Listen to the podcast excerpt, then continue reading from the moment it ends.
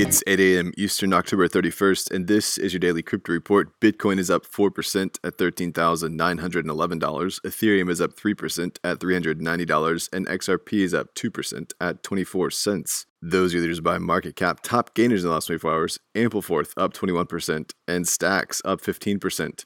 Today's episode is brought to you by the digital marketplace Ungrocery. If you've ever thought about who your food comes from, Ungrocery is the place to shop. Join the food people online at ungrocery.com. Well, today is the 12th anniversary of the Bitcoin white paper, those less than 10 pages that changed history, the conceptual proof for a fully decentralized peer to peer electronic cash system, which was published by Satoshi Nakamoto in 2008. And the rest, as they say, is history in the making. Well, Ripple paid 9.3 million in XRP incentives to MoneyGram in the third quarter of 2020. 400,000 was offset by related transaction and trading expenses, leaving 8.9 million as the net benefit. For its part, MoneyGram categorizes these payouts as market development fees rather than revenue. Worth noting that sum is less than the latest quarter, which may indicate that MoneyGram moved fewer payments in XRP in this most recent quarter. Well, Verizon has unveiled a blockchain based transparency tool proof of concept called Full Transparency.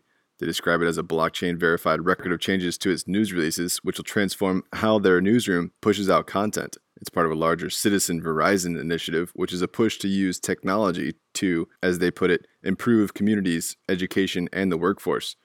Verizon is partnering with AdLedger, Huge, and Mad Network for the effort.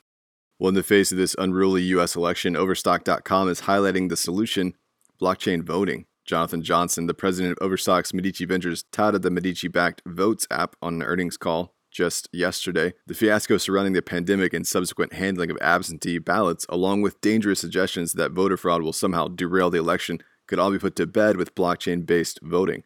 One county in Utah is using the Voatz app in next week's showdown. Voting experts are anticipating a messy and lengthy vote count that could cloud the race even more. And finally, a follow up on yesterday's story on MakerDAO. The MakerDAO members are voting today on a safeguard against flash loan voting attacks. The proposed fix extends the delay between a proposal's passing and its implementation from 12 hours to 72 hours, which would give the community enough time to review and veto an unfair vote. The proposal would also deactivate two modules that allow users to freeze Maker's liquidation engine and its Oracle services. That's all for us today. Visit us at dailycryptoreport.io for sources and links. Find us on social media. Add us to Alexa Flash Briefing and listen to us everywhere else you podcast under Daily Crypto Report.